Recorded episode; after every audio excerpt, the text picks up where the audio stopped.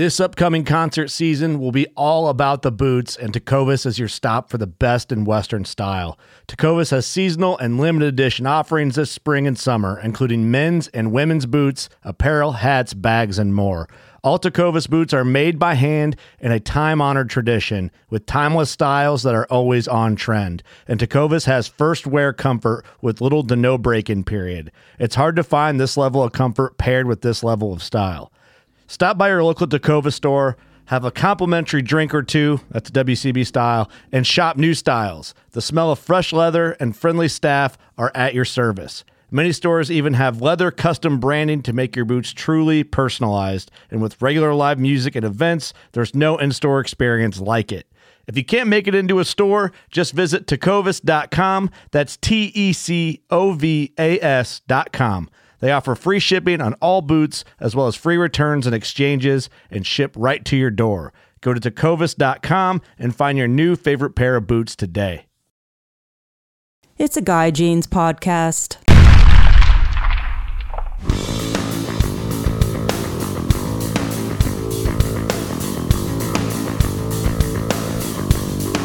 Hey, you guys, welcome to the podcast. This is Guy Jeans, your host. I'm going to give you guys a little scenario. You know, when I was a kid, I did all kinds of different jobs. I mowed lawns, I dug ditches, did gardening, did all kinds of stuff. But I always had a ghetto blaster nearby playing music. Usually my station was tuned to a Santa Barbara station called KTYD or KMET in Los Angeles or KLOS in Los Angeles. And they had a huge area that they covered from Los Angeles, and they always have a band on there called Foghat. And so I grew up listening to this band, so it's an honor to have them on my podcast and talk about their music and whatnot. So I'd be listening to them while I was mowing lawns, digging ditches, whatever it was. I was listening to the songs like Slow Ride, Fool for the City, I Just Want to Make Love to You, Third Time Lucky, Driving Wheels, Stone Blue, Honey Hush, Home in My Land, Road Fever, Terraplane Blues. All these songs have been played on the radio. These guys have been around for a long time, since 1977. The band just turned 52 years old, man. It's crazy. So in November of this year, they're going to release a new album called Sonic Mojo. And they're still out on the road, traveling across the land and bringing their infectious boogie to packed houses full of adoring fans nearly every night. And a Foghat concert is every bit as much fun and intense in 2023 as it was in 1977 when their classic multi-platinum album, man, that's crazy. Foghat Live broke them around the world. So this album, Foghat Live, got them notoriety all around the world. Looking back, it's only fitting that it was a live album that made Foghat a household name. And the band, of course, wouldn't have it any other way. So I've got the lead singer, his name's Scott Holt. And Scott is recently the new lead singer for Foghat.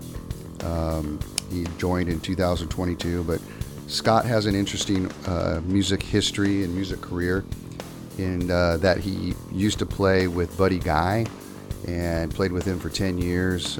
He's played with all kinds of different musicians, and I get to talk to him about his musical career and what he's been doing all these years. He's from Tennessee, and he's made homes in Texas and Mississippi, and he's been playing for a long, long time. And he's recorded and performed with B.B. King, Albert Collins, Junior Wells, John Lee Hooker, Otis Rush, Willie Dixon, Coco Taylor, Eric Clapton, Carlos Santana, and it goes on and on. Steve Miller, and all kinds of different people. And his story is amazing, and I'm looking forward for you guys to hear our really great conversation, not only about Foghat, but also about Scott Holt. So check it out, you guys. This is a good one.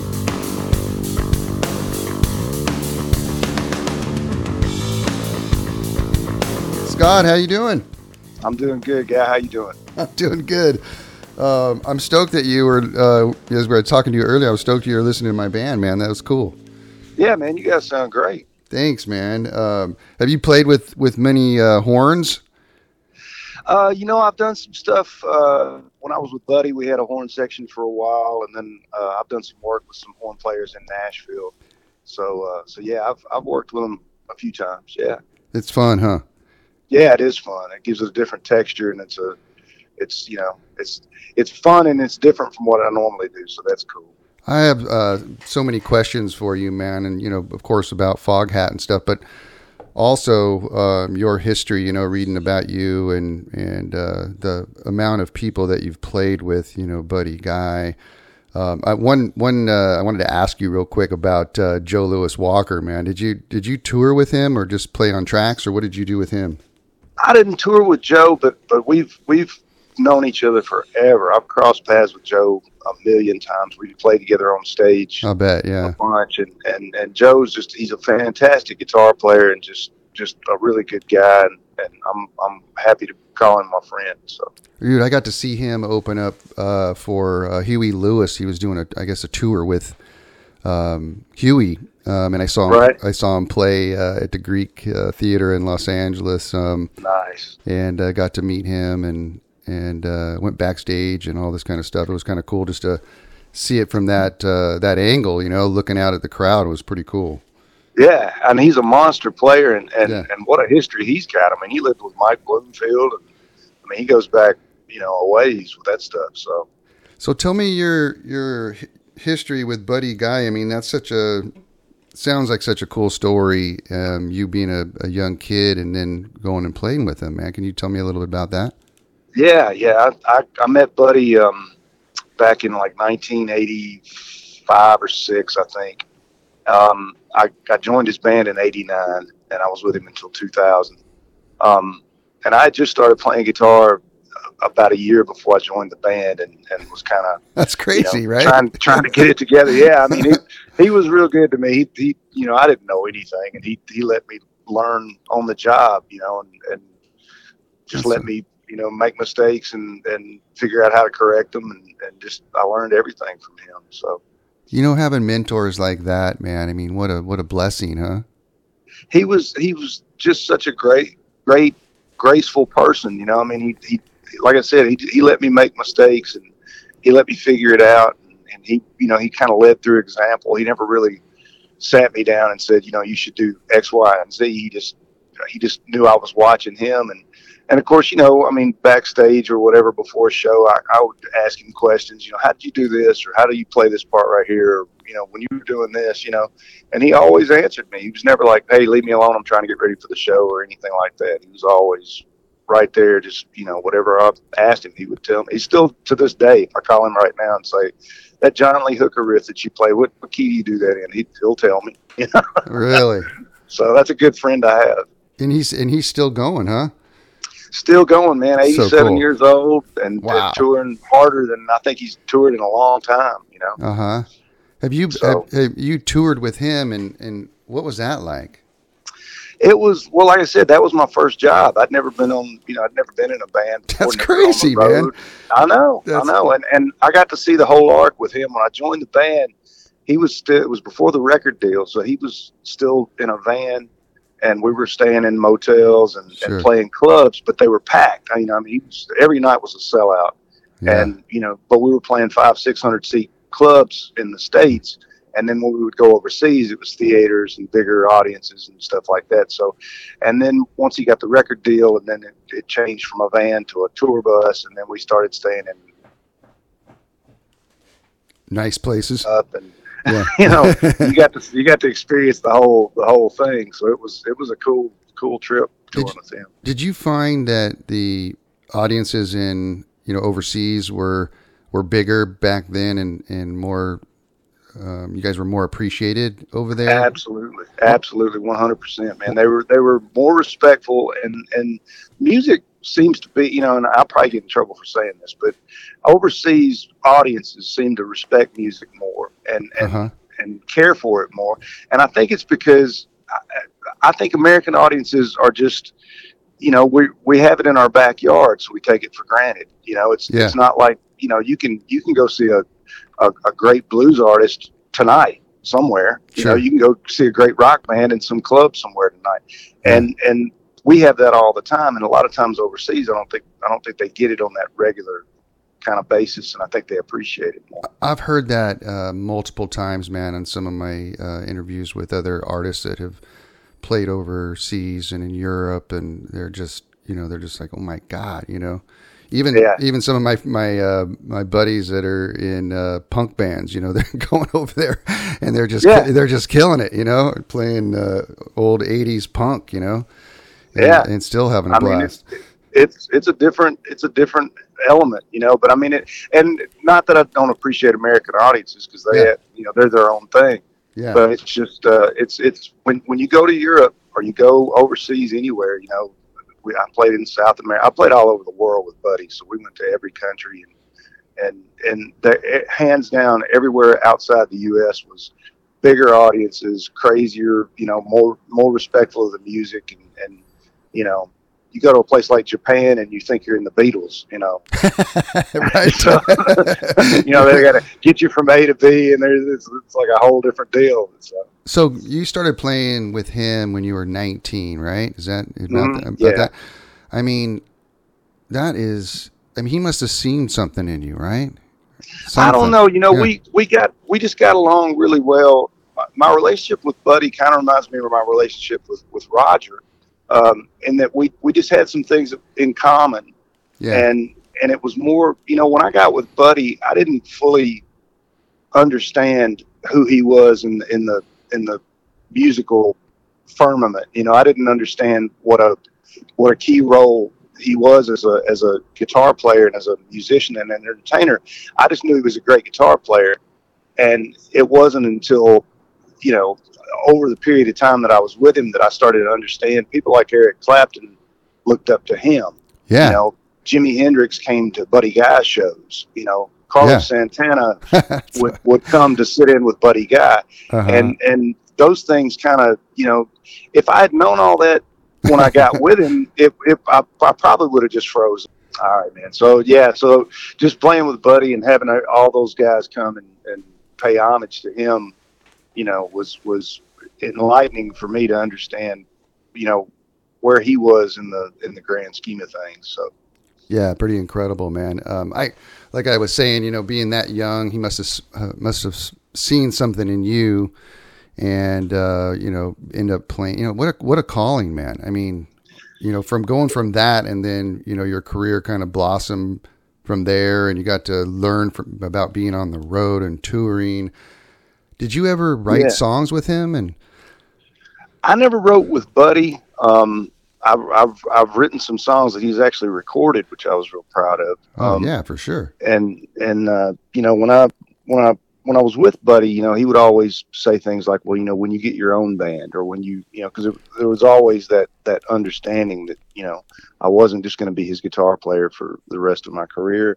Yeah. I didn't know what I was going to do, and you know, when I finally left him in 2000, I'd put out my second record, and the record label wanted me to tour and support the record. And we were trying to figure out a way to do it and stay with Buddy, and it just wasn't happening. So that's why I ended up leaving.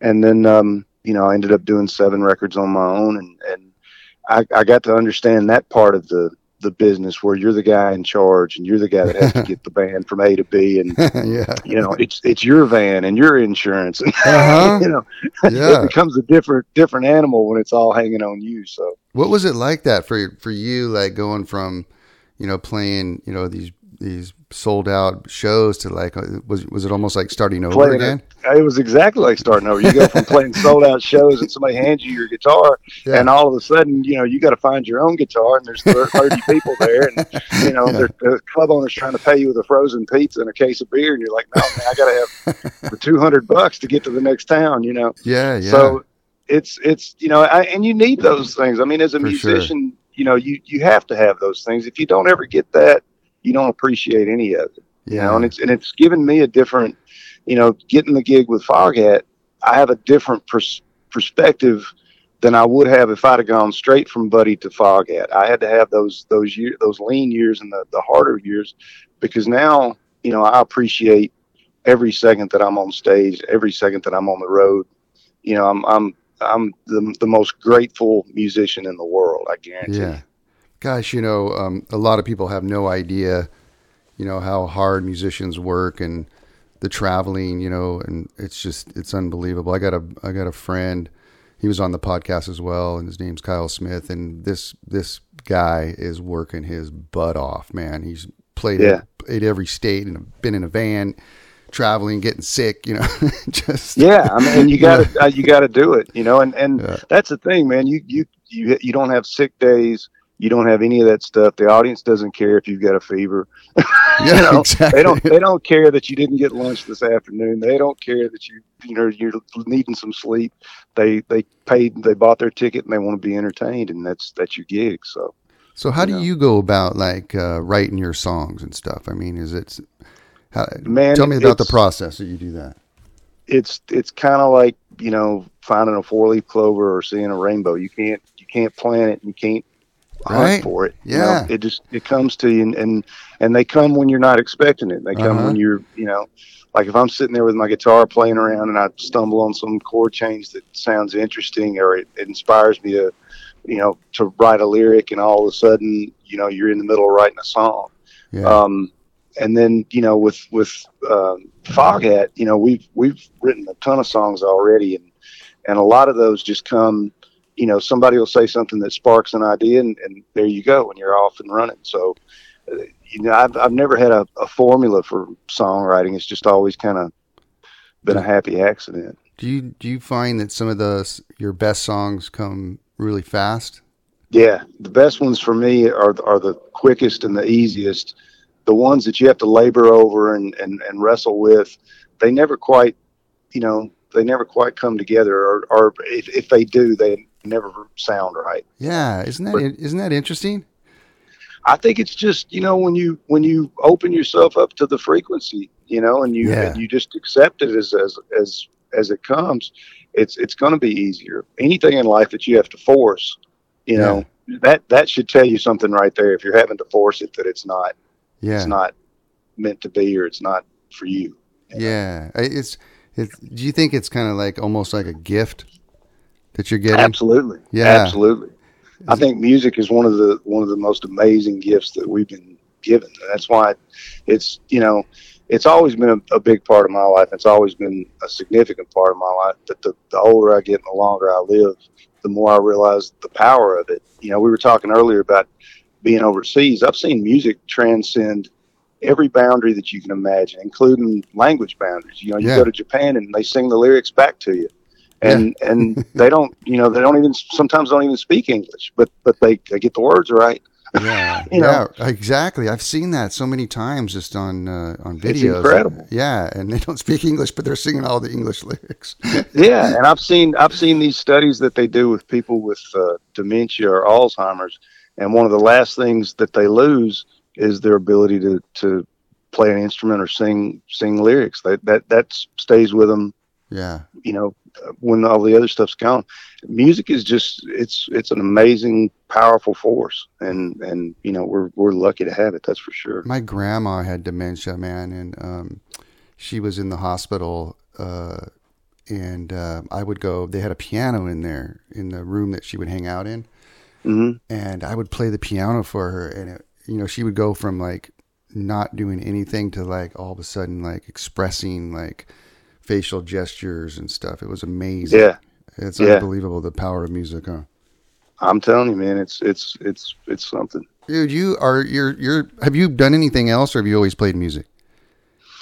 I've always played music. I'm not really equipped to do much. That's your gift, man. That's your absolute calling for sure. Yeah, I don't know how to do anything else, I don't think.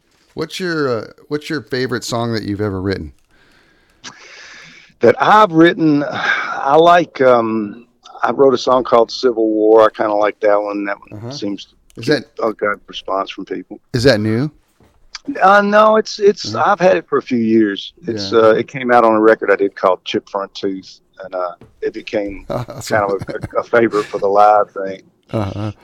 And so that one, and then I wrote one. I co-wrote one with Tom Hambridge and a guy named Richard Fleming that Buddy recorded called "One Day Away," and I'm real proud of that one because Buddy cut it. So that was a kick for me. Oh, he did?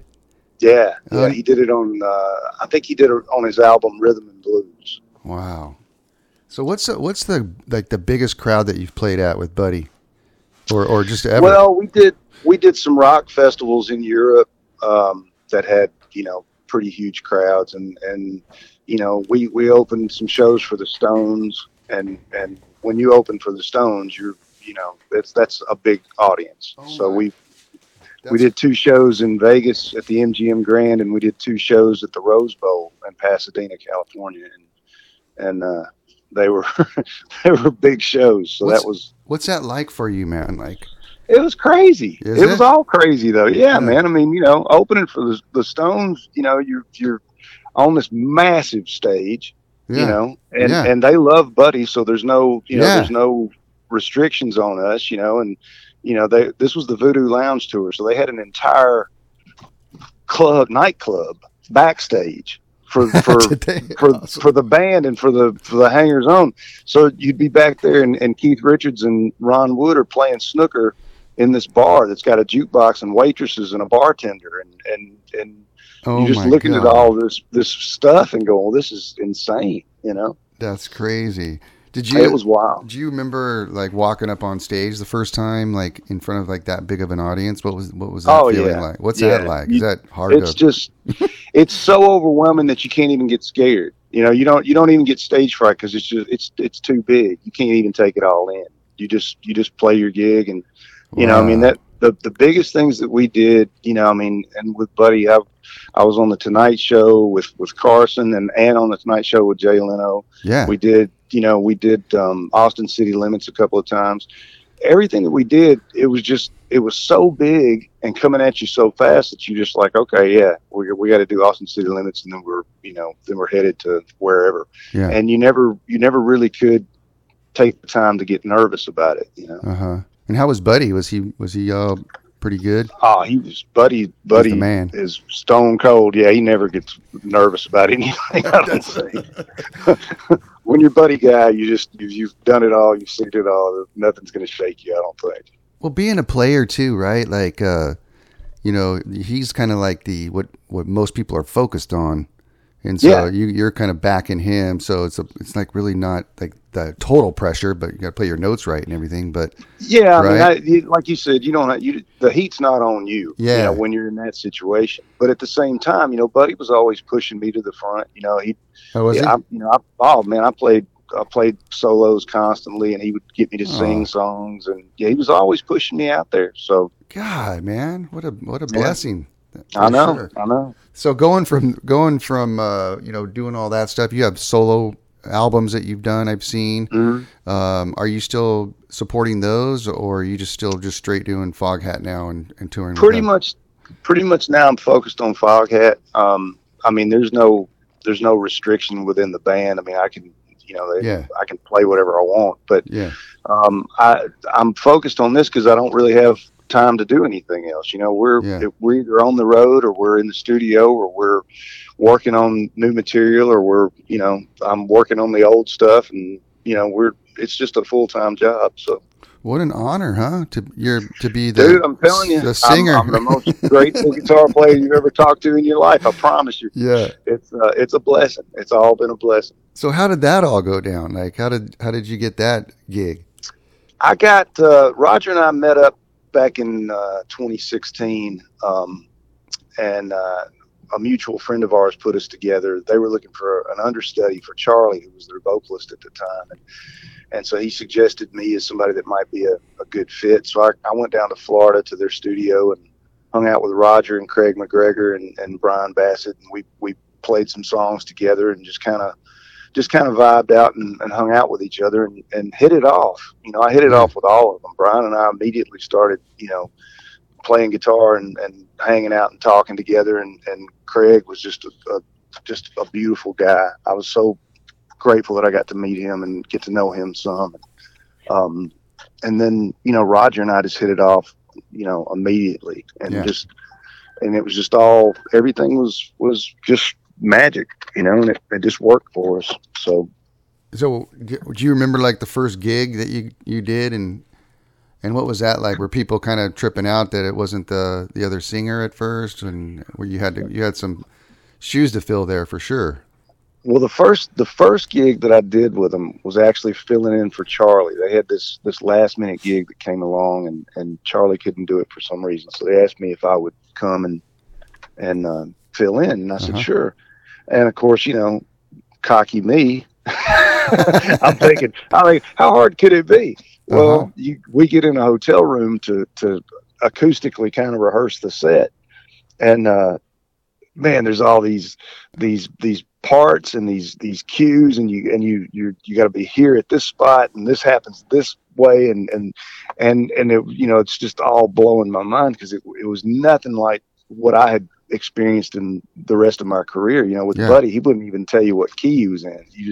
You really? Figure it out. You'll get there, catch it, and that's coming by. You better grab it. And that's the way I learned how to play was, you know, you're supposed to know every blues song that was ever written because Buddy may play anything. Right. And now I'm getting off the topic, but I got to tell you this one story. Yeah, yeah. Kind of funny. This is awesome. Buddy had this song called "You Can Make It If You Try." I'd never heard it before. And this is before the internet and before YouTube and all that stuff. So you couldn't really I couldn't type it in and find it. So over time, you know, he kept playing this song, and we eventually an arrangement sort of came about. You know, we started playing parts, and this song sort of evolved into this arranged piece of music. And so Buddy and I are hanging out one day, and we're talking. He said something, and I said about the band, and I said, yeah, I said, you know, it's like that song, you know, "You Can Make It If You Try." You know, we learned that kind of on the fly. He goes, well, but you don't play it right. And I go, really? And he goes, no, that ain't how it goes. And I'm like, well, why didn't you tell us, or? He goes, no, it's fine. You know, it's fine the way you guys are playing it, but that's not how the song goes. So then years later, I hear the song. And he's right. We weren't playing it anything like it was intended to be played, but we had another song. It was cool that way. But that's how I learned with Buddy, and he would just, you know. So when I got the first Foghat gig, I'm in this hotel room, and they're running me down the set, and I'm trying to keep track of all these songs and where these parts go and what happens here and what happens there. So we go to the show, and it was us and 38 Special. It was in Colorado. And there was probably 5,000 people. Yeah, there. That's a big show, I bet. Yeah. And I'm scared to death. I bet. And, you know, and you know, the rule in Foghat is there's no drinking before the show. So I'm no one needs a drink more than I do. But there's no drinking before the show. So I'm on stage, stone cold sober, scared out of my mind. My mouth is cotton, you know, and I'm going through these songs. I'm trying to remember my parts. And we get to the last song, which is "Slow Ride." Sure. Don't fuck up "Slow Ride." Right. Not in Foghat. No. So what does Scott do? He blows the intro so badly that we couldn't. You know, sometimes as a musician, and I'm sure you know this too. You can, if you get kind of in a squirrely spot, you can kind of work your way out of it. Yeah. Correct it. Not this. I was so bad that we had to stop. Oh no. And start the song over. Rodney, our bass player, he just fell flat on the stage, just fell out flat. Oh, I was God. Like, well, this is great. So we get the song, we get through the song, we're done, and I'm mortified. You know, I'm thinking these guys are never going to want to speak to me again. And fortunately, our manager was there, Linda, and she was, you know, kind of building me up. Oh, it's okay, you know. And Roger was hugging me. He's like, man, it's all right, don't worry about it. Yeah. And then our front of house guy comes up to Linda, and he goes, you know, I was talking to some people out in the audience, and I'm thinking, oh, man, here it comes. And he goes, they were talking about what a great show it was. And then one of the guys said, hey, when did Dave lose all his hair? They didn't even know it was me. And so to circle back to your point, sometimes, you know, I never really got a lot of pushback from people when I took over. Yeah. And, you know, that I'm aware of, you know, I haven't seen any of it. Yeah. But a lot of times they don't even realize that it's not the original guys, so that's kind of I got to back up for a second. So these guys called you up, and you learned basically like what the songs were in the hotel room prior to the gig. Yeah, you don't know. You didn't go rehearse with them at all or nothing. No, not at that point. I mean, I had been down and rehearsed with them like a year before that. Yeah, and then you know, Charlie was the singer. there wasn't really any reason for me to be there. Yeah. I was still doing my own stuff, so I wasn't really focusing on the Foghat music. Yeah. And so when they called me up, I had like 2 days notice, and I was like, yeah, okay. And you know, got the set. It was tough. But so we get to the point where we did. They were getting ready to do the new record, which is Sonic Mojo, which is coming out in November. But they were. I was down in Florida to help write songs for the record. That was the reason I was there. And one day I come back from a walk, and Roger goes, "I need to talk to you about something." I go, "Okay." He goes, "Charlie just retired." I was, "Really?" "Yeah." He said, "Do you want to be the singer in the band?" I was, "Yes." He goes, "Do you need to call your wife?" I said, "No." I said, "I'm not calling anybody. I want to be in this band." So it happened that quick. So we went from working on new material and with the intention of putting a record out to me now having to learn the set for real. Like now I'm not filling in. I've got to be the guy. So the first rehearsal was absolutely horrible. You know, I couldn't straight, you know, and then you start questioning yourself, you know, you're like, you know, I've been doing this for 30 years, but all of a sudden I'm like, can I even play guitar? Do I even know how to sing? Well, you know, maybe I'm in the wrong business, you know, maybe I should sell shoes or something. And so they were patient with me, and they let me I barricaded myself in my bedroom down there in Florida at the rehearsal studio.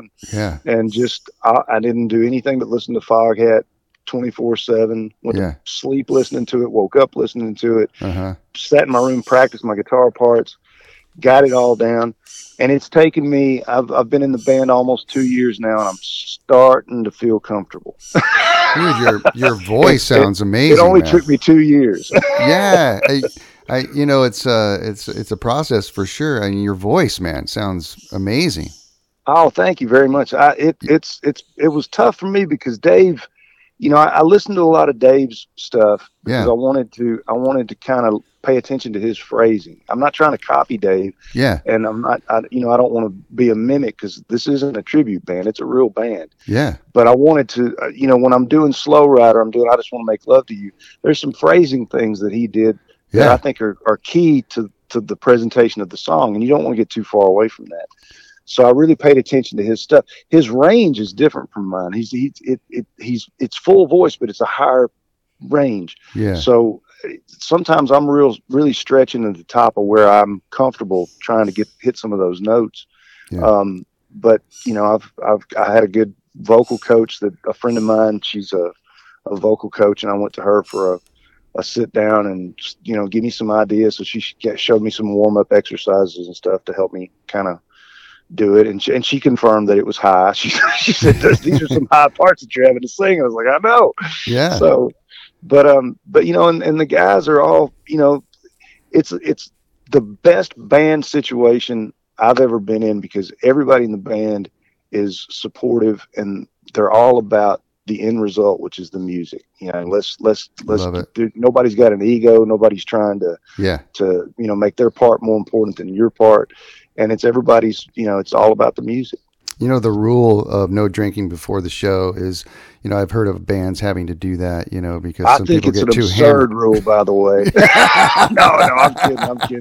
Actually, I was dubious about it at first. I was like, I don't know about it. Because, you know, when I was with Buddy, that's, you know, he takes a shot of cognac before he plays. Yeah. I learned to do that. Yeah. But there's something about, you know, the focus and this stuff, there's such precision stuff happening that you can't really afford to be at half step. You know, you got to be on the top of your game. Yeah. And so that I was proud that they kind of instituted that rule, and I believe in it now. I think it's especially for this, you know, it's important that you're clear headed and that you know exactly what you're doing. When you're backstage, are you warming up your vocals, or do you go through like a little thing beforehand? What do you do to get warmed up? I warm up. Yeah. I warm up. I start warming up. You know, I mean, we get to the gig about an hour before we play. Yeah. But about 45 minutes before I leave the hotel, I'm already starting to kind of warm up. You know, and you know, you just it's a muscle. You know, your vocal cords are a muscle, and you gotta keep them limber and ready. And, I do all kinds of little weird things, like I'm sucking on cough drops, and I got this stuff that my wife got me that I squirt in the back of my throat. Yeah. And I do all these like breathing exercises that Janet taught me, and just kind of getting ready, and then, and getting psyched up too. 'Cause that's the other thing. I know I drive the guys crazy, but for about the last 15 minutes before we go on stage, I'm pacing, I'm starting to, like, it's almost like a boxer working up a sweat before he gets in the ring. Got to get that energy up. Yeah. Yeah. 'Cause the way this show works, once we start, man, it's like being on the front of a freight train. It's going.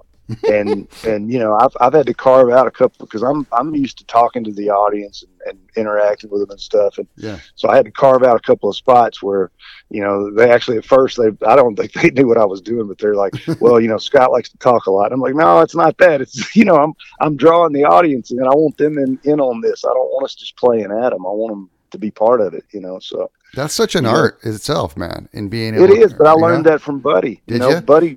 Buddy's got that 1,000,000-watt smile, and he's got that thing where he'll be on stage and he'll tell the audience to shut the fuck up. I'm trying to tell you a story, and they'll really? Lose it. They'll just go crazy, and only Buddy can get away with stuff like that, because then he'll flash that smile, and it's like, oh, it's everything's okay.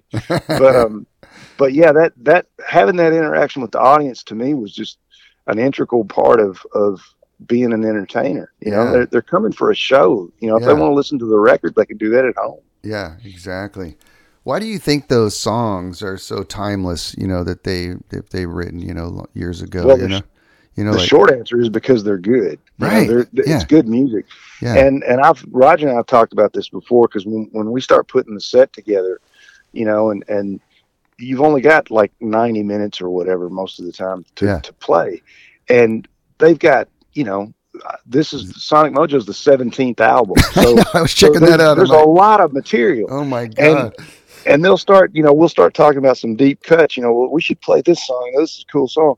Yeah. Well, we'll have to take out this song. Oh, but I like that song. Well, we can't play them both, because something's got to go. We actually got into an argument one day. We were going to have to cut the set down to play this one show. I can't remember what the situation was, but we only had like 45 minutes. Now, Slow Ride's like 9 minutes. I Just Want to Make Love to You is like 9 minutes. So there's half your show. Right? No kidding, huh? It's 20. Now what songs are we going to play? So we start talking, and they're like, well, we can't take out this one, because this one's, we like this one.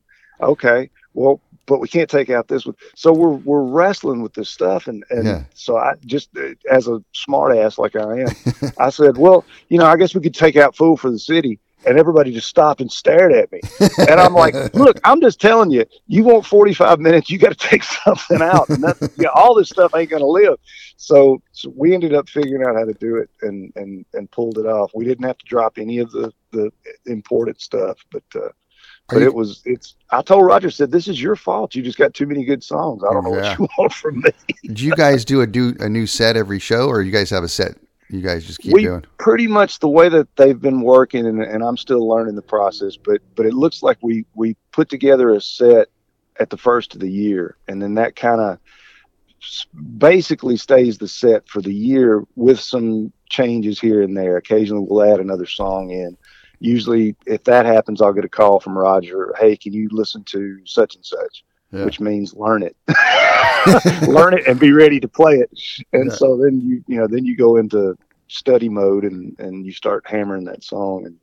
But it's such a fun situation. I mean, I'm just grateful for it. I keep saying that, but it's just true. I mean, at this point in my career, to have the opportunity to play with these guys and play this music and honor the music of this band's catalog, and write new songs and play new songs.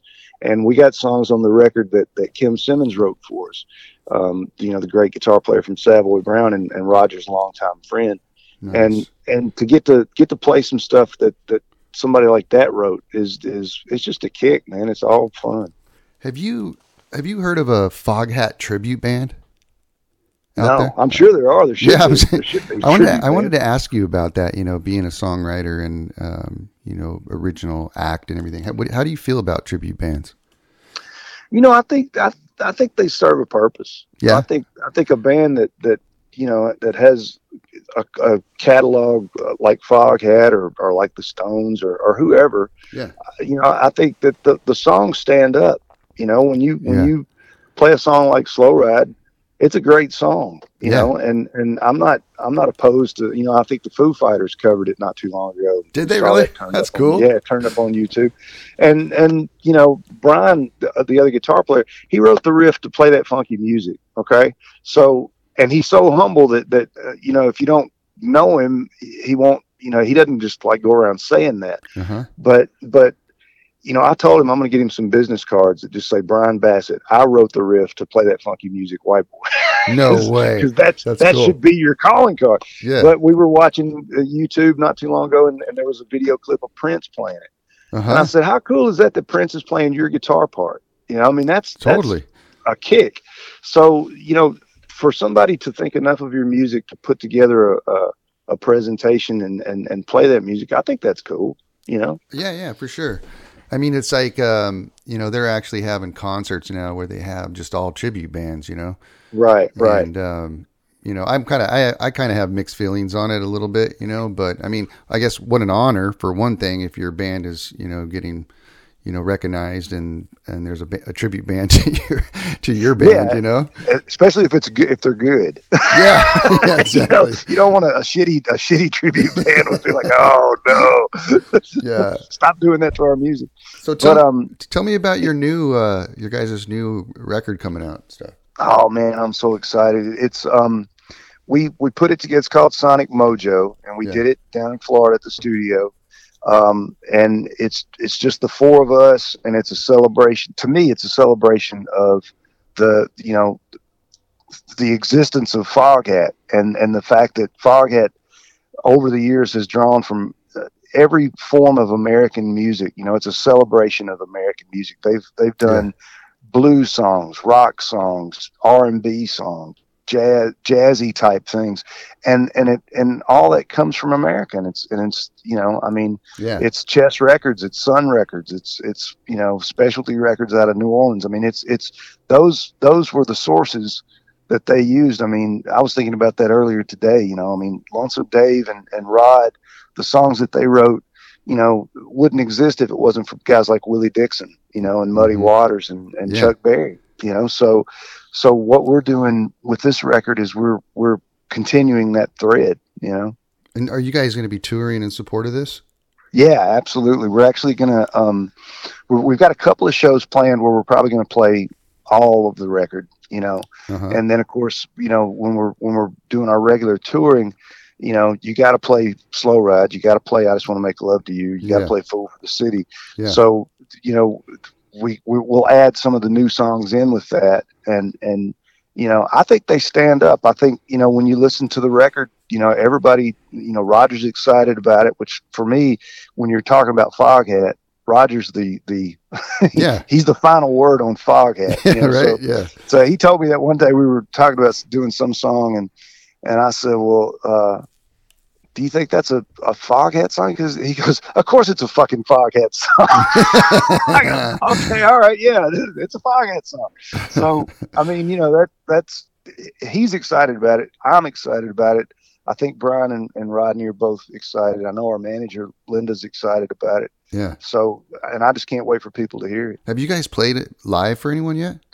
We've done a couple of the songs. A couple of the songs are in the set now. We're doing She's a Little Bit of Everything and a song called Driving On, which is our first single. Yep. So they've already been out there and they're going over great. Everybody seems to like those. Yeah. And other than that, I know Linda's probably played it for some people. I haven't played it for anybody except my wife, and she dug it. So that's my barometer. Always been my barometer. If she likes it, then all right, I'm good okay to go. if she wrinkles her nose at it, then I'm like, oh, okay, well maybe this does suck. I don't know. I gotta listen to it again. So you've done that in the past, I'm sure, with your songs that you've played them for an audience for the first time, right? Yeah. And so what's that like for you, like playing a song for the first time and the audience like really liking it? I mean, is that the best or what? Yeah, I mean, it's kind of like, you know, presenting your kid for the first time. You know, you hope everybody thinks that your kid's pretty and smart, but you know, the jury's still out until they actually say it. Yeah, yeah.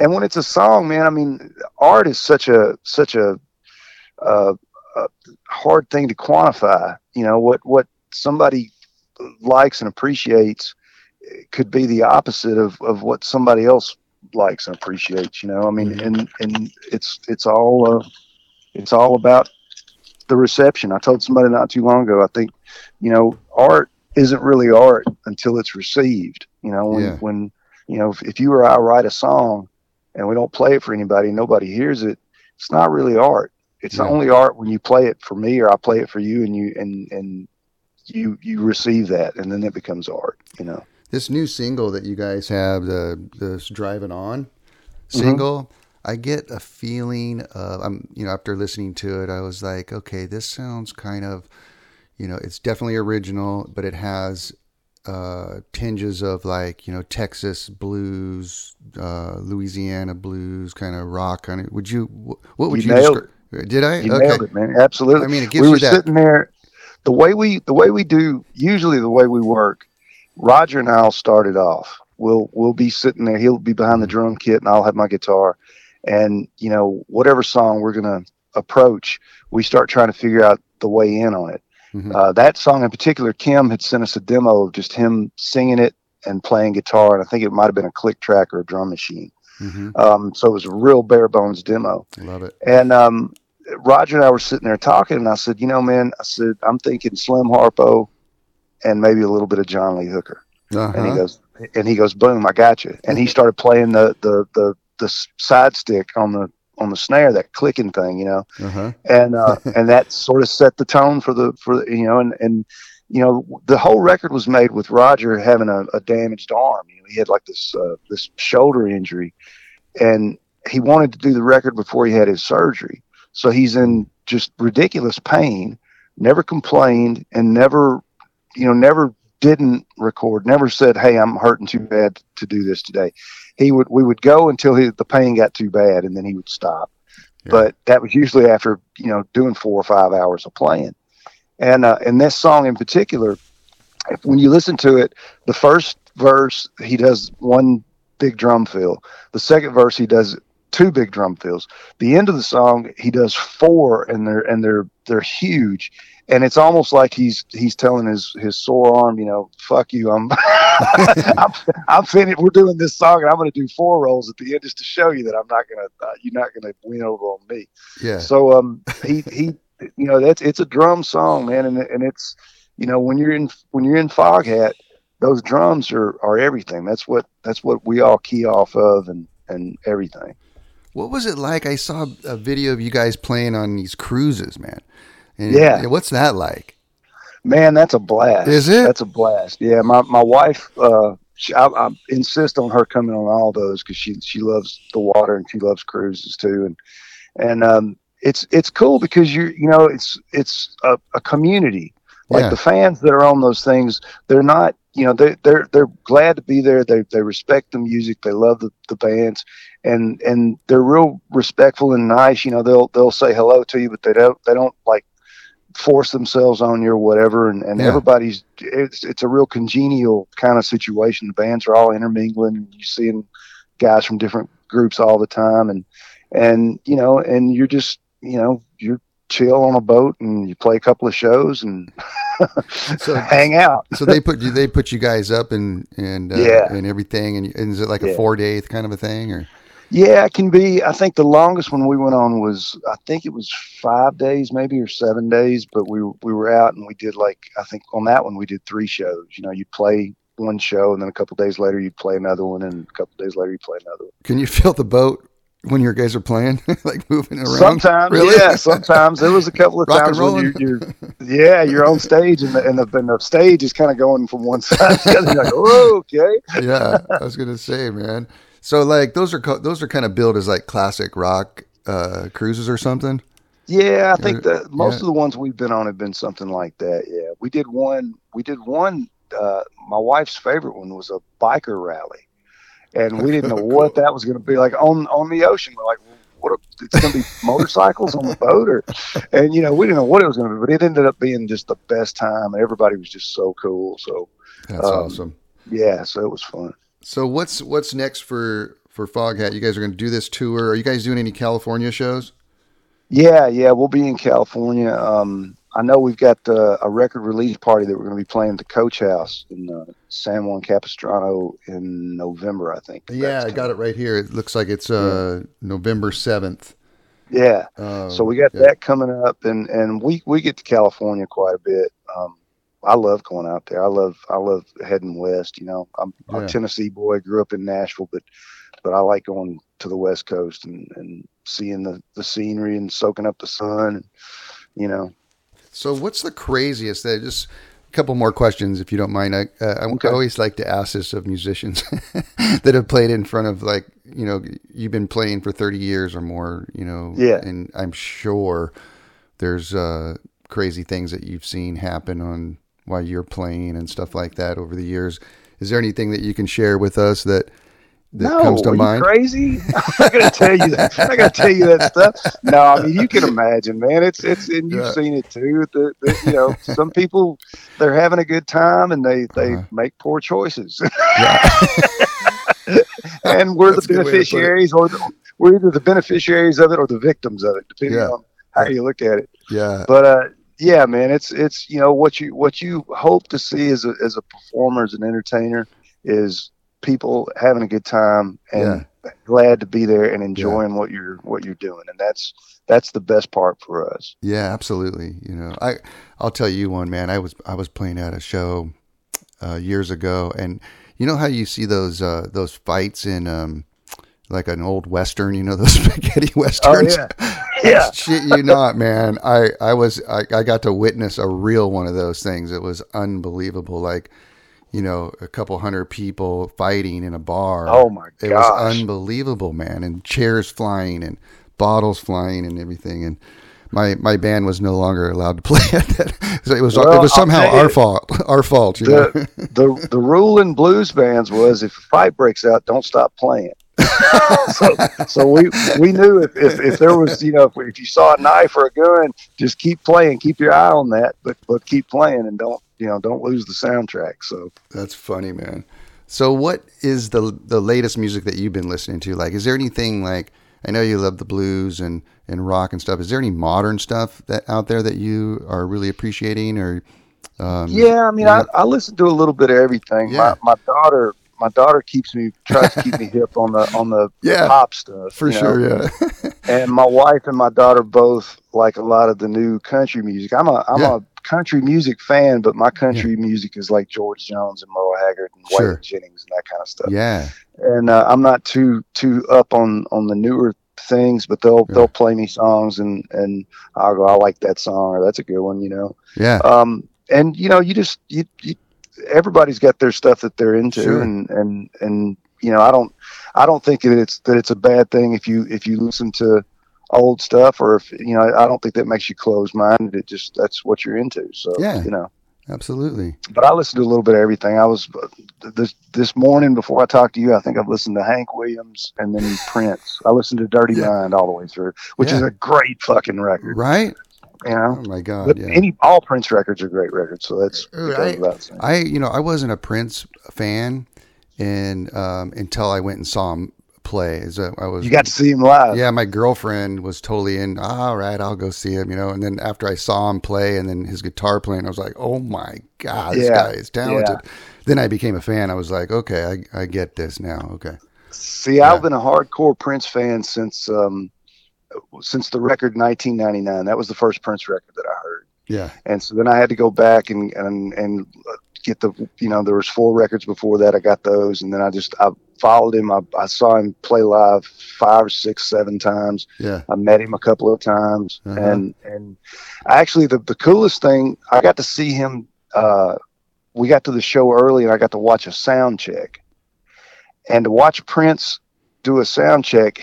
He played every single instrument. He individually checked each instrument himself. No way. And when he sat down at the drum kit, he played like a drummer. you know? Yeah. And if you understand what I'm talking about, because I've seen guitar players play drums and they sound like a guitar player playing the drums. Yeah. He sounded like a drummer. He played the bass and he sounded like the bass player. Yeah. Keyboards, guitar, everything. He checked it all himself. Yeah. And I was just like floored. It's just, when you see that kind of musicianship up close, it's just, it's awe-inspiring. Badass. You know, total badass. He was my favorite top three entertainers of all time is Elvis, Buddy Guy, and Prince. I saw all three of them live a million times, and I don't think anybody could beat those three guys. That's incredible, man. Incredible. Well, Scott, thanks, man, for being on my podcast. What a pleasure. What an honor. And I wish you the best with Foghat. I'm going to come see you at the Coach House. Awesome, man. November 7th. Going to work some tickets out that way. And then you guys are also playing, it looks like, at the Belly Up Tavern in Solana Beach. We play Solana Beach in February. Yeah. So they're cool, man. I think I'll try to get to that Coach House one for sure. Absolutely, man. Hey, don't worry about tickets. I know a guy. Exactly, man. We'll get you in. I really appreciate it, man. It would be such an honor to see you guys for sure. Oh, man, look forward to seeing you guys. All right, man. Well, thanks again for being on my podcast, man. We'll talk soon. All right, man. Thank you. All right. Bye-bye.